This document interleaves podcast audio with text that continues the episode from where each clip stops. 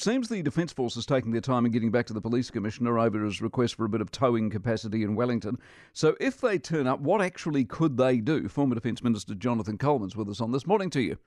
Good morning, Mike. Their support limited?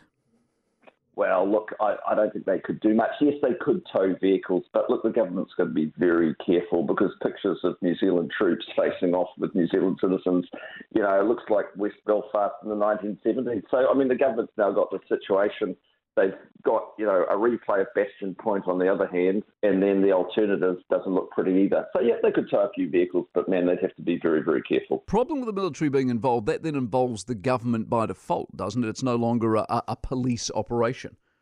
Well, absolutely. And, you know, the police uh, have operational control of everything they do. So it starts to become actually a national emergency.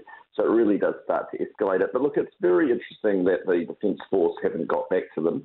Um, they said yesterday that, look, if we tow vehicles, we're actually going to damage them because of the nature of the Defence Force vehicles. So, mm.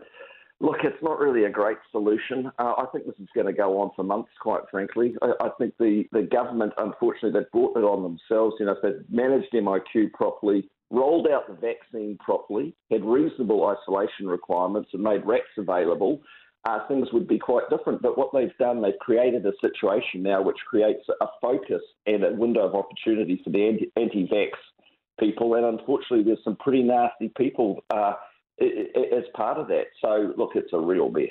As far as the cars are, are concerned, for example, is there something fundamentally wrong with our laws in this country, or is it just attitude? Coster was too soft to start with, and now he's stuck.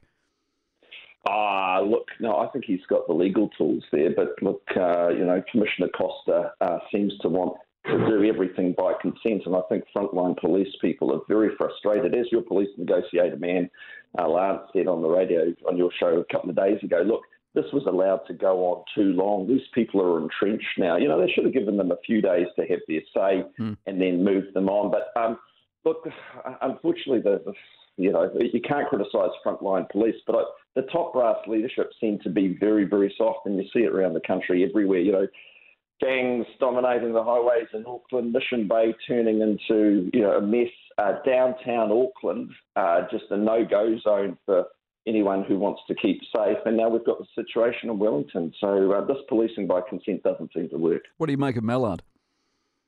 Uh, look, I think it's time Trevor went off uh, for an ambassadorial post. Uh, I think he's overreached himself and becoming less popular by the day, and frankly, inflaming the situation. Um, you, you, know, these people are not going to move off that uh, front court just because the sprinklers and the music are on. So he should have left it to the police, quite frankly. It's an operational issue, and the police should have been, you know, more assertive right from the start because you can't see this ending now. These people could be there in three months. It looks a lot like Bastion Point to me.